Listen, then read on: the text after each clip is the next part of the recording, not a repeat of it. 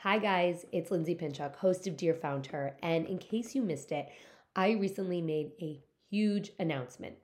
You've been telling me for months how hard it is to wrap your head around marketing your business. And a few weeks ago, 89% of you told me in a survey that you needed help. Between finding time, being consistent, and simply feeling burnt out, it's nearly impossible. And I want to change that because it doesn't have to be. You can now join my brand new community and group mentorship, Marketing Made Simple for Small Business. You don't need a million followers or a million dollar budget to grow your business. What you do need are the right tools, a process, step by step guidance, and a little bit of support along the way. Consider it an extension of your company, your very own marketing department at your fingertips while you're working each and every day. When you join, you'll have access to three monthly live group strategy calls with me, access to ask me your marketing questions within our community, ebooks, guides, checklists with step by step instructions, and a community of women business owners to collaborate with, bounce ideas off of, and to support you. And let me tell you, based on who has already joined this group, you are all in for a treat. And in 2024, I'll be bringing in guest speakers and I'll introduce a whole host of additional resources to support you. The doors are open and founding members will be grandfathered in to the lowest pricing ever offered. Plus, when you join at the annual or lifetime level, you get a big bonus hour long one on one strategy sessions with me. The link to join is in the show notes, or you can simply go to www.lindsaypinchuk.com. Get excited. I am. I can't wait to work with you and to help make your marketing simple to build and grow your brand and bottom line. Dear founder, as you know, there's no blueprint for entrepreneurship. You wear so many hats, you burn the midnight oil, you pour your heart and soul into everything that you do. But without a doubt, the journey is worth every single second that you put into it. I'm Lindsay Pinchuk, host of the Dear FoundHer podcast. I say this because I've lived it for over a decade. I started my first company with $500 in my pocket and a baby in my belly. I grew it and I sold it all. This podcast is my weekly letter to you.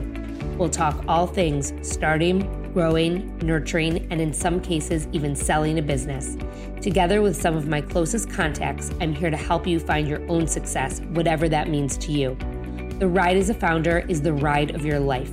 So come on in and join me for another episode that will get you one step closer to reaching your own founder goals. Happy 2023 and welcome to season two of Dear FoundHer. I'm Lindsay Pinchuk, your host, and I'm beyond excited that you're here to kick off another amazing season filled with conversations, tips, tricks, and lessons from the most successful female founders of our time. I hope you're ready for so much more from Dear FoundHer this year. From a bigger community experience to live events later this year Yep, you heard it here first. Live events later this year. We have so much more coming your way. And all throughout the month of January, we'll be celebrating big as it's Dear FoundHer's first birthday, and we're giving you the gifts. We have two awesome prize packages filled with some of our favorite female founded products from companies such as Jones Road Beauty, Apothecary, Rae Wellness, Legally Addicted, Rebel Daughters Cookies, and more. You'll have two chances to win one on the Dear FoundHer Instagram account, and the other by submitting a rating and review on the podcast app, screenshotting it, and submitting it through the form that's linked in our show notes today or at www.lindsaypinchuk.com forward slash birthday. If today's conversation inspires you, which I know it will, I want you to share it with a friend. Text it to them or share it in your stories on social media. Tag Lindsay Pinchuk, tag Dear FoundHer. You know I'll come say hi. You can also leave us a review on Apple or subscribe to the show. All of these little actions, well, they might be little to you, are huge to a show like ours because all of these actions help us to get discovered. When you leave a rating or review or you share the episode, it helps to spread the knowledge and wisdom that we share here. It helps our community to grow. And most important, it helps our mission to support as many female founders and entrepreneurs as we possibly can. I cannot thank you enough for being here. I cannot thank you enough for listening. I know that you have so many options when it comes to podcasts, and I am so grateful that you choose to listen to ours every single week. So, are you ready for me to introduce you to today's incredible guest? I know you are. But before I do, I just want to share with you how this interview came about because a lot of you are asking already.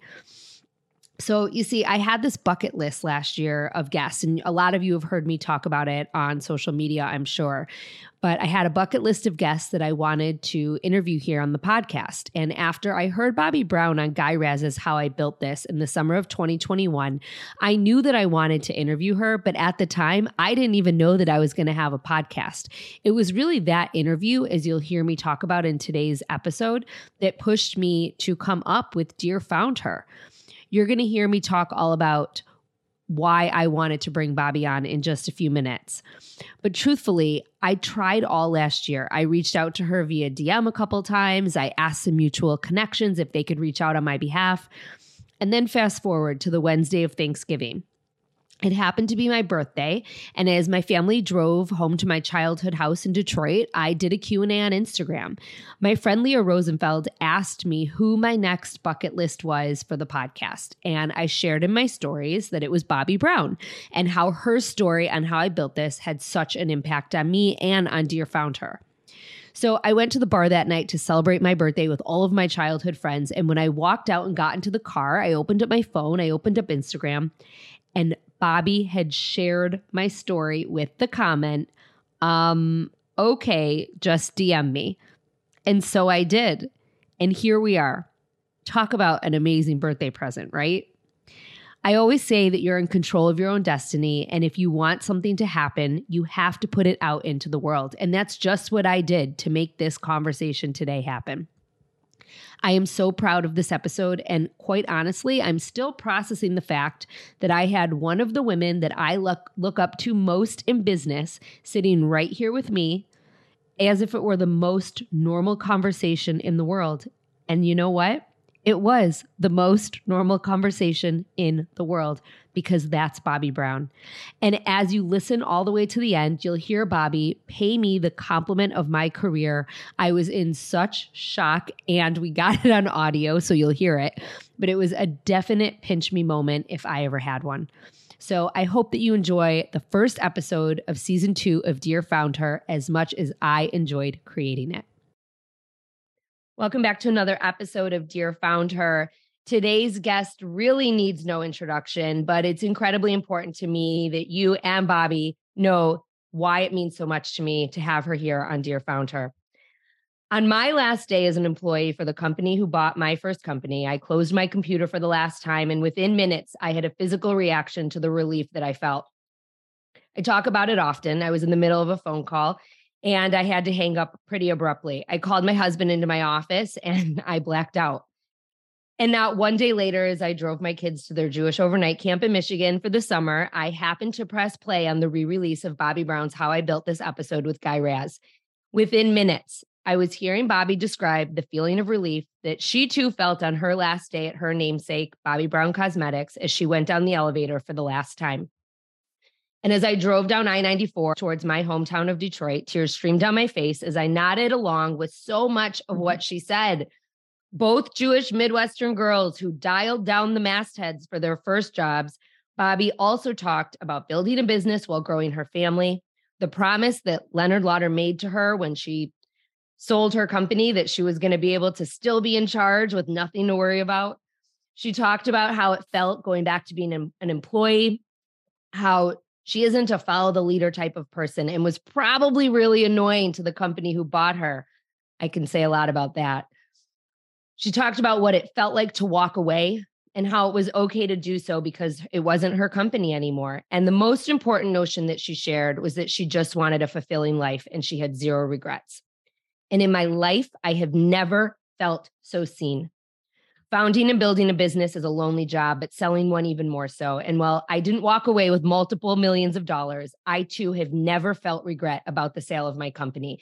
And it was in that moment in listening to Bobbi Brown that I knew I had to start Dear FoundHer so that others could feel seen too when hearing these stories. And I knew that one day I would share hers.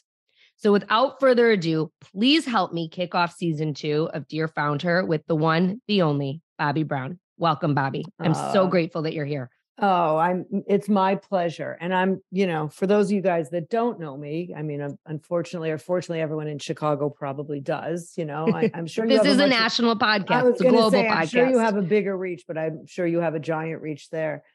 You know, this this came about because I saw an Instagram story that you posted.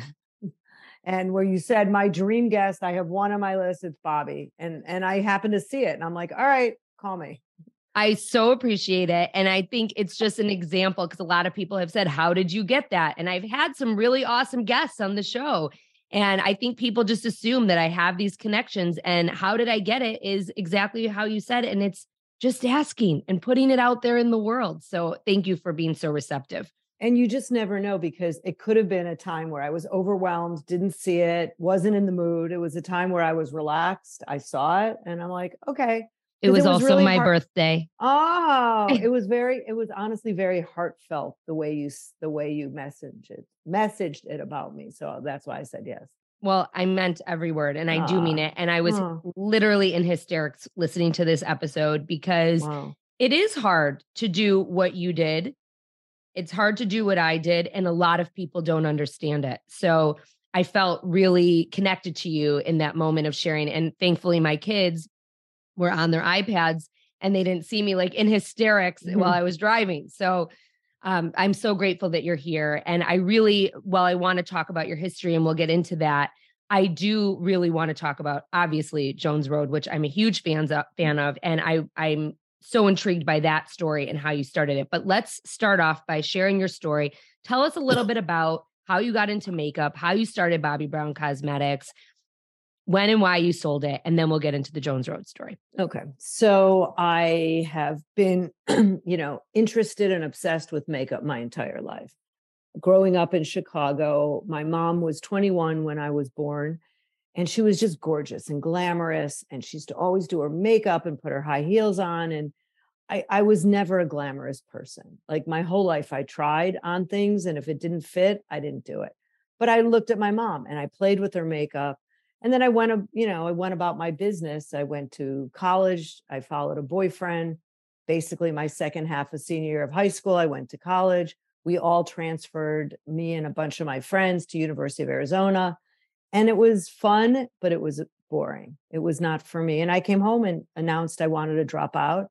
And my mother, um, who was, you know, never worked, uh, you know, after I was born, and an amazing mom said to me, What do you want to do? And I said, But mom, I don't know what I want to do. I told her I wanted to drop out. I didn't want, want to go to college.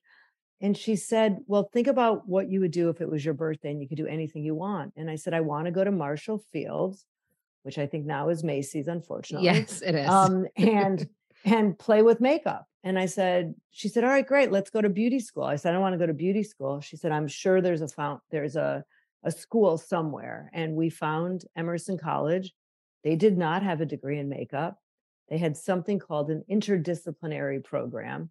And all that really means is you get to make up your major, which I did. I majored in makeup, I minored in photography, and I had to go out looking for the different things to to learn and and get credit for. And by the way, now I would call it entrepreneurship because what is entrepreneurship? Just making shit up. Oh my God, without a doubt, making making shit up. So after college, you go to New York, you become a makeup artist, and you find this need to make a lipstick. And that is how you started Bobbi Brown Cosmetics. And I think, you know, there's this notion, right, with a lot of entrepreneurs that we start things because we need them. And that's how you started Jones Road as well. So I'd love for you to kind of get into that and how how and how and when you knew it was time to start Jones Road. well, first of all, you're talking about probably 40 years, you know. Yes, I know. And I, I, and I know there's a huge timeline here. Right. It, it kind of all leads into each other. Yeah. So I moved to New York. I waitressed for a year, so I was able to support myself. My father did give me a gift. He paid for my he paid for my rent for a year. which was the best gift after college. So I freelanced. I figured out what it meant to be a, a freelance makeup artist because there were no jobs. I knew I wanted to do makeup, you know, either in movies or TV or fashion. I started with fashion and I never left. So I built a portfolio. I asked a lot of questions. I looked up people in the yellow pages and just, you know, figured again, figuring shit out. And I put together a portfolio. I eventually started to get hired. You know, it's a day here and there for magazines. And so much of, of my career is, is connecting with people. Now they call it networking. and it's also just being myself and just being the one that is happy to do anything that needs to be done. I brought the models water. I held the the card under their face so they had good lighting. I did whatever needed to be done, even though I was the makeup artist there. And it was the 80s. And at the time in the 80s, the makeup was all, like so overdone and contoured and not a, not pretty. And I started doing makeup my way to make people look healthy because I thought people looked better when they took their makeup off. So I didn't realize that I was going against the grain at the time because I'm not a rebel. I don't try to, you know, to be a rebel. I just kind of do things my way because it makes sense. I started blending people's blush on their cheeks instead of contouring. I started looking for a foundation that was the color of the skin, not three shades lighter. So all these things eventually turned into, you know, I was known for being a natural looking, a natural makeup artist. So there was no makeup on the market and I figured out how to to mix and blend things to get things to look natural. And at the same time, personally, I just hated the way I looked in makeup. I hated the way I looked in lipstick, especially. And I used to figure out how I could take a brown, like a taupey eye pencil, my pinky blush, and some Vaseline or whatever balm I had, and make myself this lipstick that eventually I met a chemist and I told him what I was doing. And he said, Oh, send me all this stuff. I'll make it for you. And this freelance chemist made it for me. And that's how I launched the first lipstick. It's time that you stop marketing and start standing out. I'm Lindsay Pinchuk, the host of Dear FoundHer, and I've been growing brands for nearly 25 years. But I've forever used one method to build my own brands and that of my clients and students, and to make every single brand I've touched stand out. And now, with my brand new workshop, Ignite Your Brand, Make Yourself Stand Out, you can have access to the exact process I use for myself and my clients, and you get me coaching you along every step of the way. My signature sweep method utilizes social media, your website, emails, events, partnerships, and publicity to build connection, engagement, reach, and growth among your community. The proof is in the process, not in what you post. Creating a holistic strategy with actionable steps is what will make your brand stand out in the long run. And guess what? Once we build your plan, it will cost you nothing but an hour a day, maybe 90 minutes. Seriously. Using my sweep method translated to some very real results for clients last year, and I want to share a couple of these with you. My first client in a 90 day period increased her engagement 636% and her followers over 11% versus the 90 day period prior. She received 300% more client inquiries during this time frame. And a second client, she saw an 85% increase in reach, a nearly 300% increase in engagement, and a nearly 400% increase in post interaction. Through an influencer partnership that we created, she received a thousand new followers and 1,400 new email addresses in just five days. I've been building brands for over two decades, and now I want to ignite yours and make it explode. Many of you have asked when my workshops will be offered publicly again, and registration is live for Ignite Your Brand, Make Yourself Stand Out in 2023. We already have some signups and an amazing start to a cohort. Classes will be live with me for eight weeks, starting at the end of the month.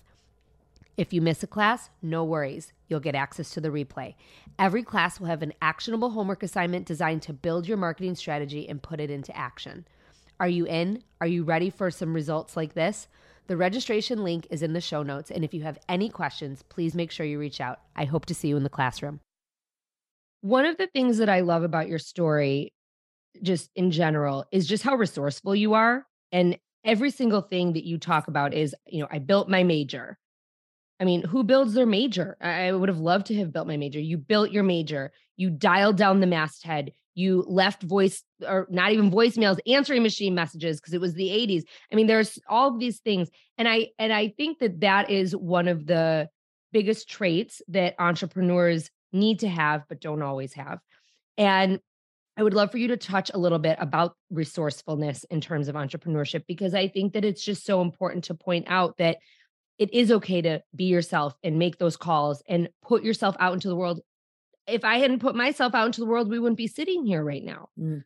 You know? Yeah, it's but it's kind of everything. It's like I don't necessarily go against the grain as I said, but I'm like, "Huh, that makes sense. Why don't we just do that?" Like I'm someone I'm a natural problem solver. Like when when someone presents me a problem, I instantly have a solution and and by the way and i figure out how to get it done and if it doesn't work i'm like i i figure something else out. So i'm i'm i'm a, an upbeat positive person which i think you need to be honestly to be a good entrepreneur because things do fall apart they fall through the cracks they mess up and instead of feeling bad and you know being and and owning that i just like okay well that didn't work let me pick up the things and figure out what to do. And by the way i did that those same things raising my three sons because you know you're a working mom you come home everything's a mess there's no dinner something's spoiled kids are cranky. If i didn't like get my shit together that second and figure out how to put a dinner on the table because i'm not i'm not someone that kind of thinks ahead all the time I, I, I it would be a mess. And i figured out how to make a great one pot meal in like literally 10 minutes. How did it work for you when you had to go be an employee and you were going against the grain? Well, it was so amazing because I was 34 years old. I had two kids. I was still living in the suburbs of New Jersey. Um, I had a car service. So I had someone that, you know, a driver would drive me. I was going to this very big, you know, office and it was still very small. Like Estee Lauder, who bought the company, was still small. There was, you know, when we sold the company, I don't think we had a dozen employees. So it was all new for me. It was so exciting. And Leonard Lauder was the most incredible. He was the CEO then. He was the most incredible leader. He believed in me. He loved, he encouraged. Then eventually there was another CEO who just was always grateful you made your year again you've done so well and honestly that those were the magic years and that was the beginning so i got to experience things that young people don't get to experience invited to these like galas at the museums and sitting at leonard's table like meeting all his friends like all this stuff happened and it, you know my husband and i we we loved it all you know we loved it all in the beginning. Well in the beginning and that's that's i think the key here is in the beginning and what happened when it wasn't so great and when you and when you, they you know you had to make decisions that were not necessarily what you wanted to do i mean i felt a lot of pressure when i was back in corporate america and i felt like i was compromising myself often after the sale of my company did you feel that did you did you feel that feeling you know i mean it was icky well, first of all, when we sold the company, um, I signed a five-year, uh, you know, employment contract, right. and I kept renewing it. But then I was going to three years after a while, and then two years. But I stayed after we sold the company 22 years. I don't know very many people that no, I have done that. And honestly, I believed until the end that I still owned my company, even though I didn't, because that's the way that that's the way I am. And and I cared about all the things. And then I it really took my 90, I think now she's 91, Aunt Alice. She was probably 80 something at the time. She to call me up and say, Bobbi, it's time. All I do is hear you tell me how bad it is and how you're gonna fix it. And it's time. Do something else, figure something out. And honestly, finally, I just said, you know what? It's not working anymore. But it wasn't just, you know, bad for for 5 minutes. I mean it was tougher and tougher, tougher and then it got worse. And then it was just frustrating and everything you know, I knew what to do. I knew what I believed in, but there was, it really was a very big corporate layered company. So you couldn't just do what you wanted. So other than what Aunt Alice said, how did you know it was time to leave? Like how how did you make that break? I think that break is the hardest that you probably made in your whole life. I mean, I, I it's giving up your baby, it's your namesake. Right. And well, you know, it was not a planned thing. It was a discussion and it was, you know, we it was it was it was just time. You know, on both sides, it was just time. So after you left and you're no longer going into the city anymore and you're home, I'm sure you weren't doing nothing. I'm sure you I'm sure you were keeping busy. But what was that emotion like just not going into that office every day you had been going into that particular office for 22 years and prior to that you were working on your own. What was that like? Well, it was really odd because as, you know, you mentioned in the intro, the first thing was this giant sense of relief because all I had were problems that needed to be fixed. I, I mean, one day I will write a book about it because it was like the dumbest problems that no one could figure out how to fix, which I could have. But um, and so at first it was relief, and then it was a sense of quiet. And I'm not a person that likes quiet. And honestly, two days I thought I was going to stay in bed with my head under the covers, you know, because it's emotional and it's sad. And, you know, Like there you was said a, Shiva a little bit.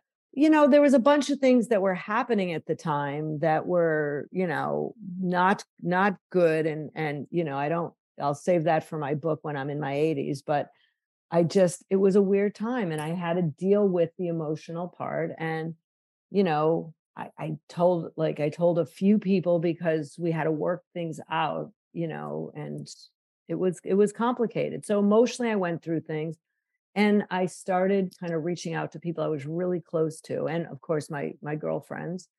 And um, one of my friends who happens to own Lord and Taylor and Saks said, This is the best news I heard let's do something. And I'm like, all right, what do you want to do? And he offered me a, a Just Bobbi department in Lord and Taylor because at the time he was trying to fix Lord and Taylor.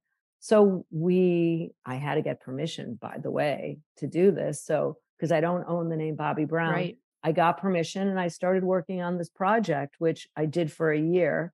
And then Lord and Taylor, I think, sold to WeWorks, and you know that went down and I took it digitally. So then I kind of just took it to the next thing and I I didn't stop working. I mean, my husband bought a property and he's a developer and a businessman.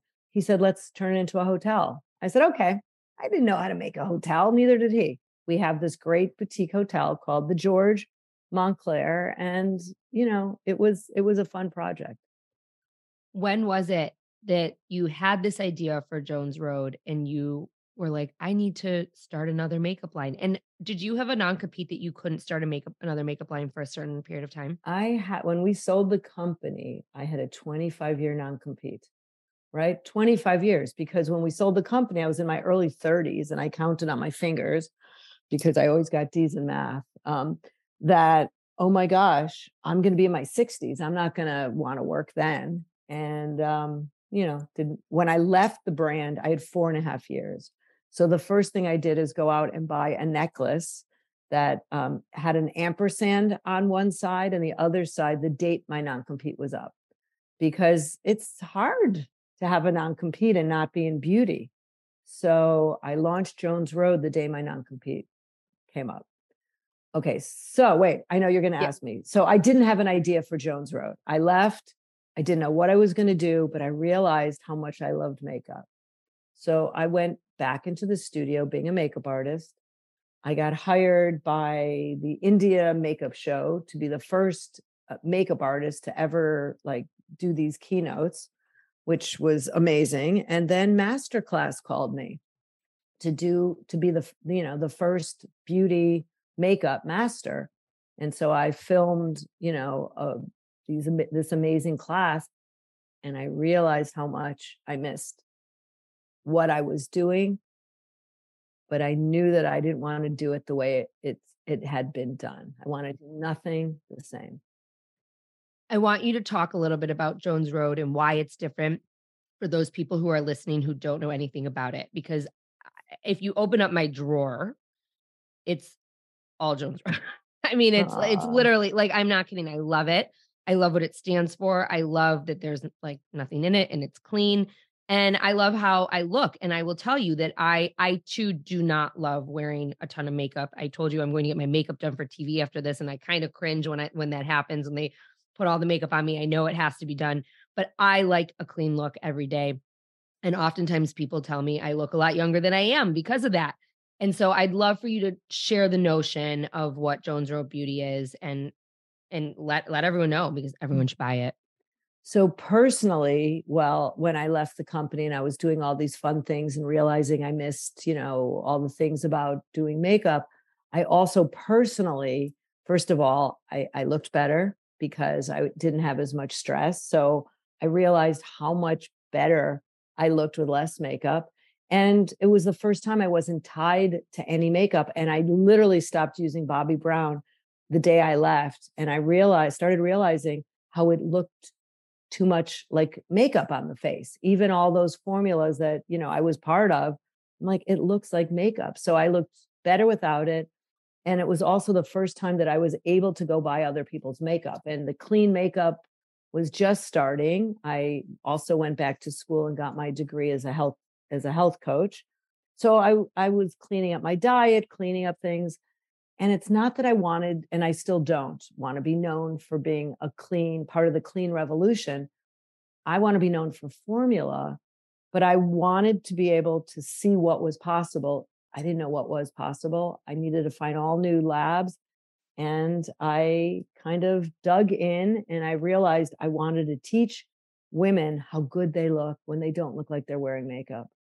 And Jones Road is really the brand. If you want to look if you want to look covered and contoured, you're not going to like Jones Road. If you want to look like yourself, but so much better, you'll like Jones Road. Were you nervous to launch this? Like the day your non compete is up and you're launching a brand new brand, like how do you feel about that? Well, I was nervous and I was excited. So everything had to be like under wraps for so long. And, you know, there was definitely sniffing around from you know legal teams um, but i wasn't doing anything wrong because i wasn't selling anything so it was you know the anticipation of how much trouble i'd get into number one the excitement of saying guys this is so cool i'm really excited about it but then the nerves about oh my god what if people think it's you know the emperor's new clothes what if people you know don't like the unmarketed, unfancy package, low prices. like what if what if I'm a one hit wonder? I mean, all those things are normal. So Of course. You know, I'm still in disbelief how well it's doing and how much people love it. Um exactly, you know, the way it is. From a business standpoint, how are you doing things differently this time? Oh my god, it's completely different. It's the same but it's different. I mean you have an idea for something you ideate it okay that's the same. You go into a lab and have them work on the formulas. I now have i now have three people on my product development team. You know i had one at at the old company i must have had you know 20 people on product development and marketing and nothing could be done without marketing and briefs. Here it's just i go like this i flap my my tongues and my lips and things get started. And then uh, it's not over marketed it's not over packaged and it's something that i just adore. Like if i don't love it and adore it i don't worry about what piece of the pie it's solving and what you know is happening in the market and to be competitive i just ignore all that stuff and, and you, it's you can tell how much you adore it yeah. from all of your communication and that's i think what people what draws people to it and to you even more so than before. Sorry it's, for interrupting you. no no no it's fine. Honestly when i left the company i thought oh my god you know you get used to those things where you do the you know interviews and people ask you where do you like to travel? What do you eat for dinner? Like that was just part of my life and i'm like well i guess no one's going to know what i ate and and i thought all right my you know i don't exist And honestly, Bobbi Brown, the person, became a brand apart from Bobbi Brown, the brand. And I know there's some people get confused, but it's to me, it's like a completely different stratosphere now Bobbi the person, and Bobbi the brand. I want to talk about that a little bit because one of the things that you did early on in your career prior to the sale of your company was you became an expert on the Today Show. And I talk a lot about, often, I talk a lot about separating your personal brand from your brand because it's so important to build that expertise and to educate. And I mean, that truly, I think, helped lay the foundation for a lot of what you did early on. How are you doing that now? Because this isn't a namesake anymore and obviously you, have built your your name and everyone knows who Bobbi brown is but how, like how do you manage that now? It's a little bit different when it's Bobbi brown the person Bobbi brown the makeup but now it's Bobbi brown the person jones road the, the makeup. Right. It's you know sometimes it's complicated you know especially when you're on a tv show and they write Bobbi brown's here next with the looks of the season and you know i'm sure people expect something but you know what? So that's awareness and every once in a while, you know, when I realize that they have taken the old logo to put my name up there, you know, I'm always scrambling saying, guys, take that down because that really does send the wrong message. Um, you know, I, I sold my name. I don't own it. It is my name and I can't, and I'm not going to change it. So, um, you know, it's always an opportunity, but, but think about it. When I went on the Today Show and I was the beauty editor for 14 years, once a month I went on, I never talked about my brand. I only talked about, I, I was there to teach. You know, I took it very serious that I was, you know, I had this platform, which I didn't know was a platform at the time, to really reach people to teach them how to put makeup on, to be the to be the teacher. And how do we do it now? We, go on TikTok, we go on YouTube, we have social media, and that has been even more than the audience of the Today Show. So you know, this week, last week I was on the Today Show, um, two segments. Yesterday I was on Elvis Duran Radio God, two segments. And, you know, I'm sure there's so many things on social that I, I kind of bankroll a lot of them. I've learned that once, you know, if I do a bunch at once, it's less stressful than as the team needs it. And by the way, I can get a blowout and, you know, no, I, I could make myself look cute and then I do them.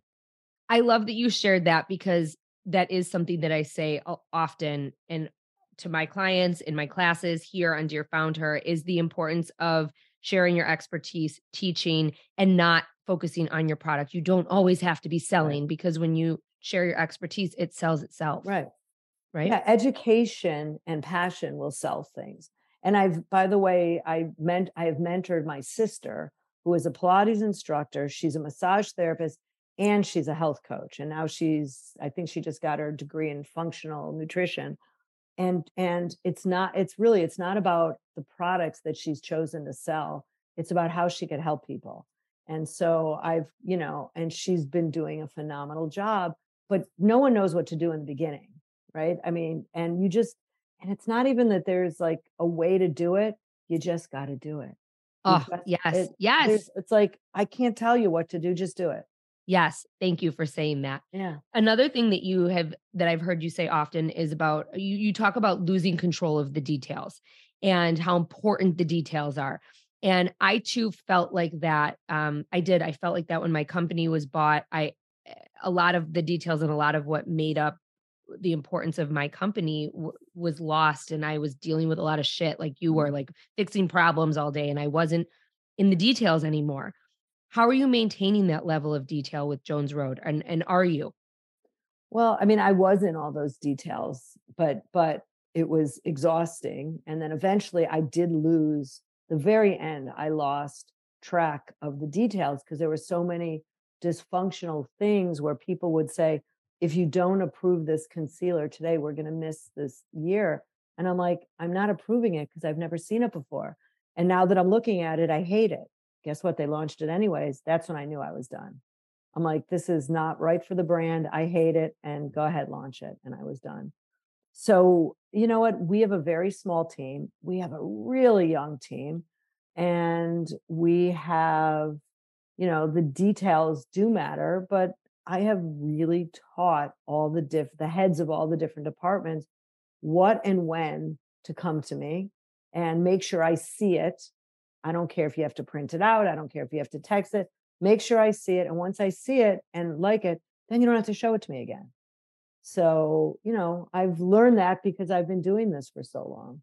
And that's an important lesson to share, though, like that level of when to let it go and when to make sure that you're in it. And it is exhausting to be in it and to bear the brunt of the whole kit and caboodle all the time. I mean, it's. But I so appreciate relationships at work because, you know, even the girl that does my emails, like in the beginning, she showed me everything. She barely shows me things now. And our emails are, I think, amazing. And every once in a while, I'm like, you know what? Maybe we could have done this, but it's all, it's okay. But if I didn't like it, I'd be all over her junk. you know, it's the same thing with some of the other people that work for me. And, you know, my head of marketing, my chief marketing officer, um, unbeknownst to me, is my son. So it's quite extraordinary to, you know, to, to to really work with my my own child that is one of the smartest people I've ever worked with in marketing. It's kind of crazy. And his wife is my head of social. So um, my daughter-in-law, who is now uh, the parents of my first grandchild. I, I well, that was going to be one of my questions. Yeah, well, I wanted really to say cool. congratulations because one and, and one of the things that I wanted to ask you was how do you how did you build this empire while building a family that's a really hard yeah i mean you were talking about your one pot meal and I, and as you were saying that i'm laughing in my head my husband's traveling right now my house is in disarray mm-hmm. I, am in between childcare i get it like i get yeah. it i have two kids and, right. and it's really hard right. to build a business while you're building yeah. a family it's hard but i also spend as much time on my family as i do on my business yep so and I realized, oh my God, every Saturday I was running around like a nutcase buying birthday gifts for parties. And I'm like, okay, stop. And I went to the local bookstore and I bought five and $10 gift certificates that I kept in my drawer. And guess what? It saved me an hour and it saved me angst. My one, my one pot meal was I would buy on Sunday, I would go shopping. I'd buy a cooked organic chicken at Whole Foods. And I would, when I got home while it was still warm, I tore off all the all the meat, put it in a Tupperware, and then I would make a big thing of pasta, plain pasta, and then I would have frozen peas and Rao's tomato sauce. And so in 5 minutes I could take a bowl, put it all in, mush it together, microwave it probably, and serve it with some cheese and cracked pepper. And guess what? Everyone got dinner.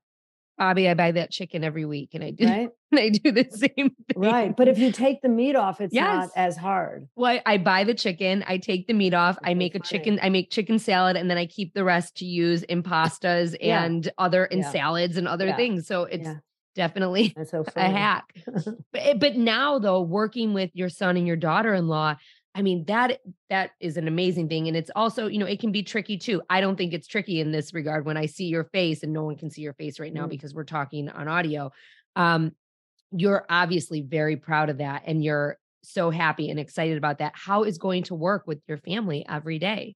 Well, I'm not going to lie, everything's a challenge, you know, and you have to learn. And, you know, look, I'm 65 years old. I have so much experience and I'm working with, you know, 30 something year olds that have different experience. So, you know, you learn first of all how to talk to each other because I can't. I I learned that I can't really talk to my son and my daughter-in-law the way I would talk to an employee. Right? Things have to be different. And my son, you know, would I don't know how he learned this, but he's like, "Mom, do you want to hear some feedback about the meeting?" And I'd be like, you know, in the beginning, I'm like, "Are you frigging kidding me? You're telling me that I did this and this." And you know what? I push myself back once I get over the, you know, insult. And then I'm like, you know what? It's good feedback and he's right. And so I've learned and I've been able to like evolve most of the time. That that's amazing and it's amazing to admit that you are learning from your kids, right? Yeah. And I I the other thing too is they watched you yeah. grow up doing this. Right. And this was a part of their life forever. And probably early on you didn't realize the impact that you were making on them Mhm, right? And and now here you are and your your son is telling you what to do and a lot of it is probably what he learned watching you. But yes, and he's evolved because now he knows the things that I say, "What if we do it this way?" He listens to it, and it's not that he says yes or no, he's like, "Okay, what if we do it this way then?" So so he's showing me that I have value with my experiences and my thoughts, but there's a new way of doing it, which is honestly why Jones Road has I mean, it's been a blowout success.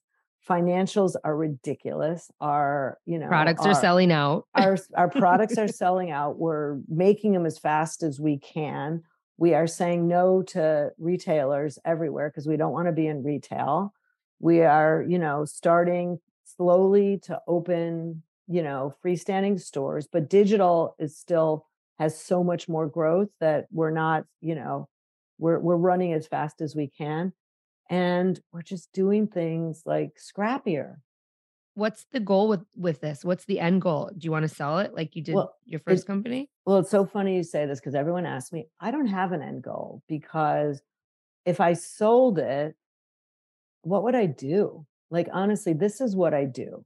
So, you know, I think about what else I would do. You know, I mean, I'm 65. I have another five years. You know, I could look in five year chunks. Like, am I going to want to be going on TikTok at 70? I don't know. You know, um, but I can't think that far ahead. You know, do I want to have a little more time to not be stressed? Yes. What would I do at that time?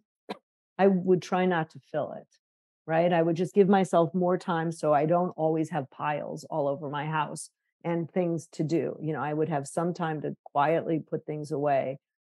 But I don't want to play golf and I don't want to play cards. And, you know, I exercise and go to hip hop and I'll meet a friend on occasion for lunch. That's my, that's it. Today's episode is brought to you by Hivecast, an amazing agency providing high quality podcast production made simple and affordable. I hit the jackpot when I came across Hivecast. As I pieced together services from contractors all over the web initially to help me with my podcast, Hivecast was everything that I needed all in one place. For just $500 per month, they not only produce and edit four episodes, but they also create the marketing assets.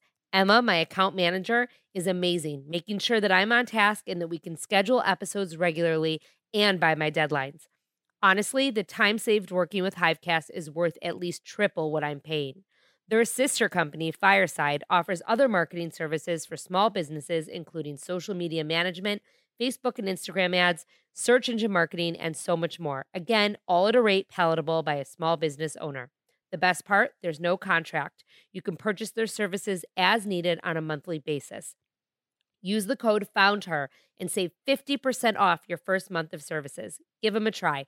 The decision to outsource this part of my business has surely saved me a ton in the long run, and it was the best decision I've made for my business.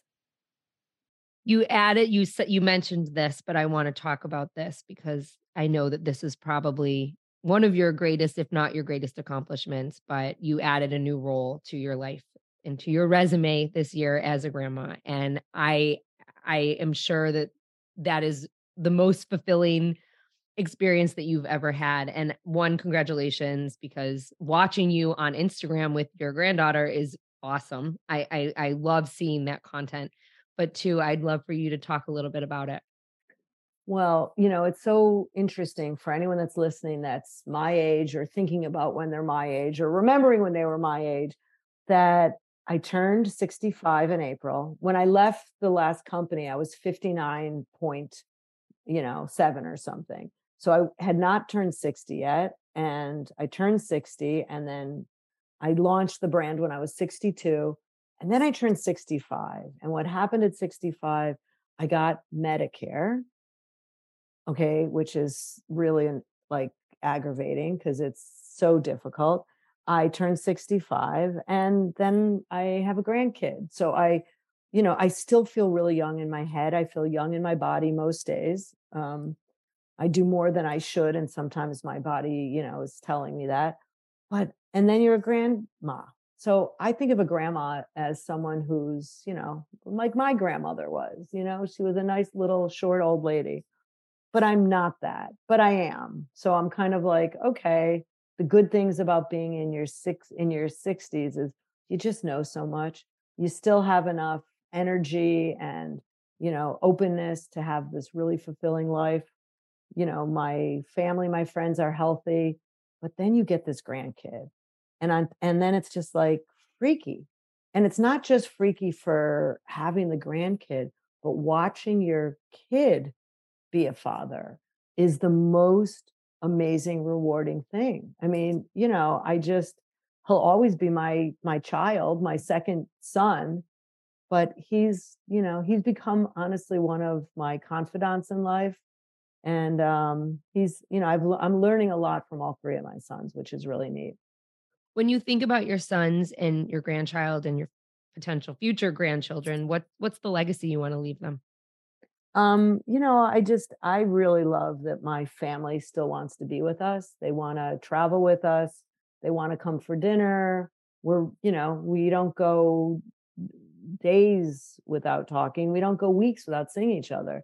So my legacy is that I built this really wonderful family that had, you know, and and it's and it grows. It's extended. My new in-laws are in it. They're her brother and, you know, my new I don't even know what she is, his wife now. I don't know. I guess my sister in law, like all these things. And it's like, it's just the, it's a posse. You know, I was born into a family and now I have my own. So it's, it's interesting. And I want my family to realize all the great things that they were able to be exposed to, you know, being the children of me and my husband.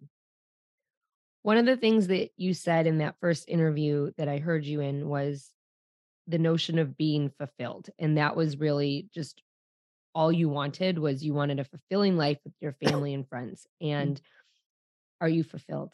Oh, my cup has run its over.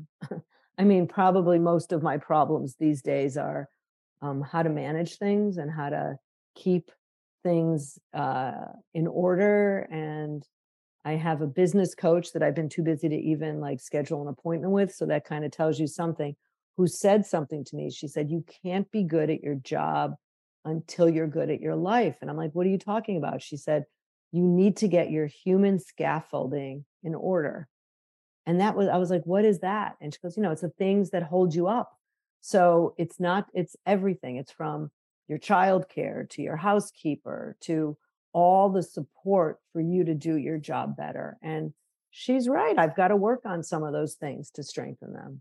Oh, and that's so important. And I, I love that you said that because when we talk about entrepreneurship and we talk about your team, I often say it's not just your team in the office, it's your team in your life. Right. And all of those things that you just mentioned are so important in keeping you together on a day to day basis. You Thank know, you for at, saying that. Yeah, as is my chiropractor, my hair colorist, my hairdresser, you know, my hip hop instructor, my trainer. It's like honestly, it's like you know and and now that we're spending time in florida like all you know 60 something year old jewish people end up doing i'm like i got to build a new team because it's hard to not have them. Yes of course.